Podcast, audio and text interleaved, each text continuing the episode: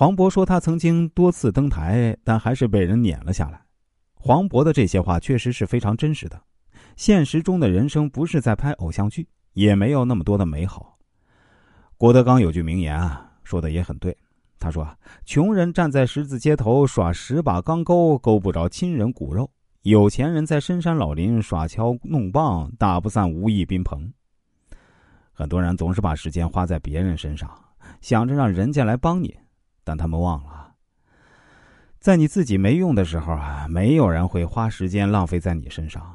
和朋友的感情有多好，得看你自身价值有多大。那不是一味的当舔狗去获得别人的同情可怜。汪涵自己说啊，把很多明星的联系方式都删除了。有人不理解，问他为什么这么做。他说：“虽然不联系，但丝毫不影响大家的关系。”他就很明白，在娱乐圈这种名利场啊，决定感情深浅的不是联系多频繁，而是看你红不红。只有先做好了自己，才会有更多朋友。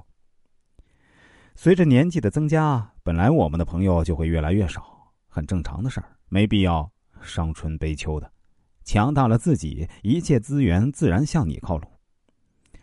第三，保持适当的距离。与人交往时，和任何人走得太近，必然都是一种灾难。我为什么要这么说呢？俗话说：“这距离产生美，走得太近就缺少了想象的空间。”大家都是普通人，没必要去神化谁。你心里的女神也是会放屁的。陈坤曾经参加一个活动，跟粉丝啊徒步旅行。出发前呢，这些粉丝激动万分，终于可以和偶像近距离接触了。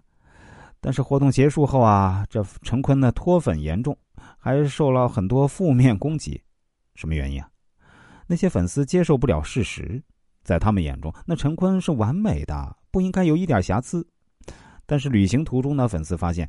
那陈坤也在吃饭，也要睡觉，甚至还在路边撒尿，这超出了粉丝的想象，感觉太不可思议。那认为以前被骗了。本来一场双赢的活动，最后的结果是谁也没想到的。就像你的老板，底层员工觉得很牛逼，但经常接触的高管呢，却认为他也有很多缺点。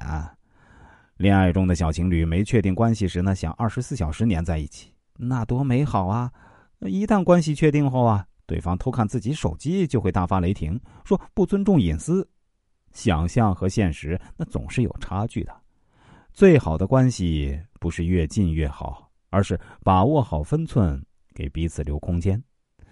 物极必反，水满则溢呀。